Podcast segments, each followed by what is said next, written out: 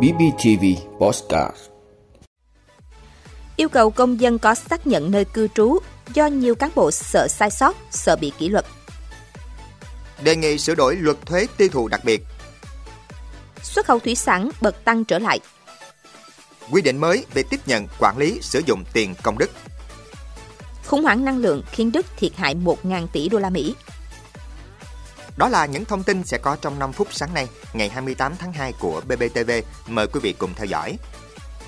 Thưa quý vị, Cục Cảnh sát Quản lý Hành chính về Trật tự xã hội C06 Bộ Công an cho biết, mặc dù cơ sở dữ liệu quốc gia về dân cư đã được Bộ Công an kết nối, chia sẻ tới 60 trên 63 tỉnh thành, nhưng hiện phần lớn các đơn vị có thẩm quyền, cơ quan chức năng không thực hiện, vẫn yêu cầu công dân cung cấp giấy xác nhận cư trú. Qua khảo sát, kiểm tra thực tế cho thấy, phần lớn các đơn vị có thẩm quyền, chức năng dù có đủ điều kiện tra cứu thông tin trong cơ sở dữ liệu quốc gia về dân cư, nhưng không thực hiện, vẫn yêu cầu công dân cung cấp giấy xác nhận thông tin về cư trú CT07 khi thực hiện thủ tục hành chính và các giao dịch khác. Việc này gây khó khăn, phiền hà, sách nhiễu cho công dân, tạo nên bức xúc trong dư luận xã hội, đồng thời vi phạm quy định pháp luật. Nghiêm trọng hơn, những rào cản trên còn gây mất niềm tin của người dân đối với công cuộc cải cách thủ tục hành chính của chính phủ.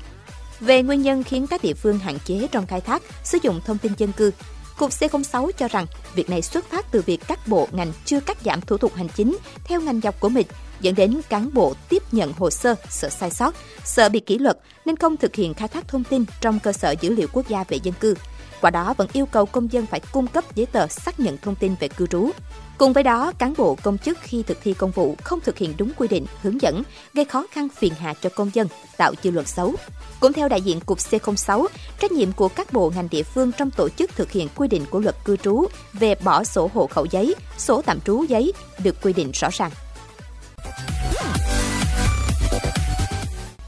Thưa quý vị, Bộ Tài chính đang lấy ý kiến góp ý của người dân về đề nghị xây dựng dự án luật thuế tiêu thụ đặc biệt sửa đổi nhằm phát huy hơn nữa vai trò của sắc thuế này.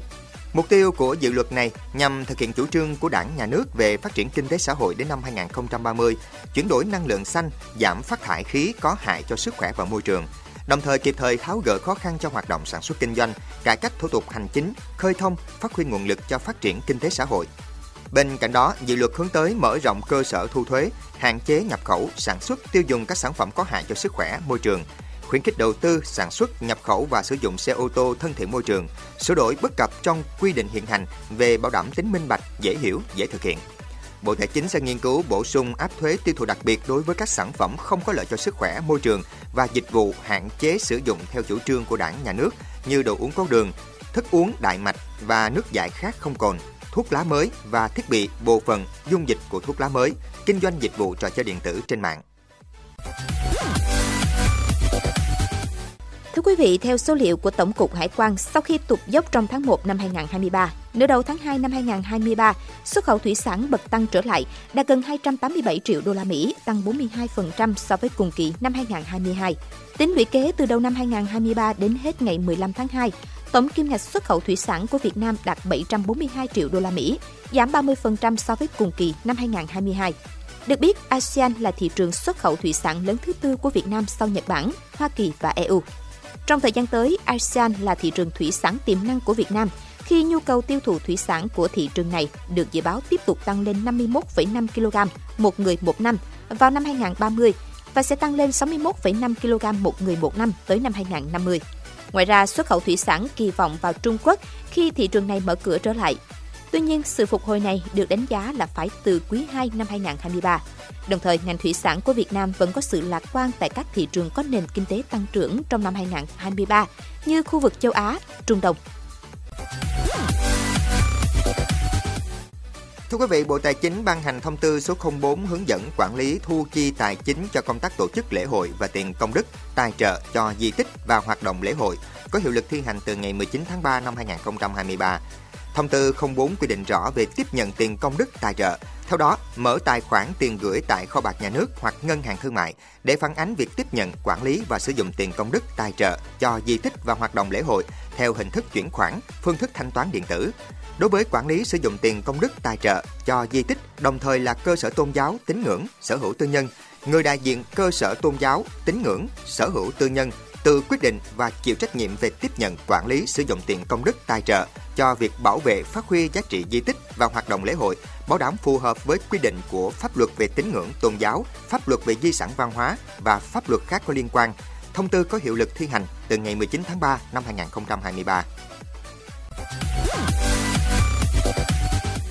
Thưa quý vị, hãng tin Bloomberg vừa thông tin chính phủ Đức sẽ phải phân bổ hơn 1.000 tỷ đô la Mỹ vào năm 2030 để đối phó với những rủi ro và thách thức phát sinh do cuộc khủng hoảng năng lượng. Chi phí khổng lồ dự kiến nói trên sẽ bao gồm những khoản đầu tư vào hiện đại hóa lưới điện của Đức và kế hoạch loại bỏ dần các nhà máy điện hạt nhân và than đá ở nước này. Berlin sẽ phải đối mặt với nhu cầu ngày càng tăng từ xe điện và hệ thống sưởi ấm.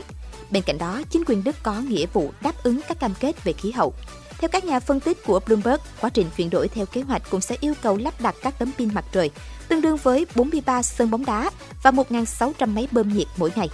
Với kế hoạch đầy tham vọng, quốc gia này sẽ cần phải có 27 trang trại gió mới trên đất liền và 4 trang trại gió ngoài khơi được xây dựng mỗi tuần. Đầu tháng 2 này, tổ chức tư vấn Bruegel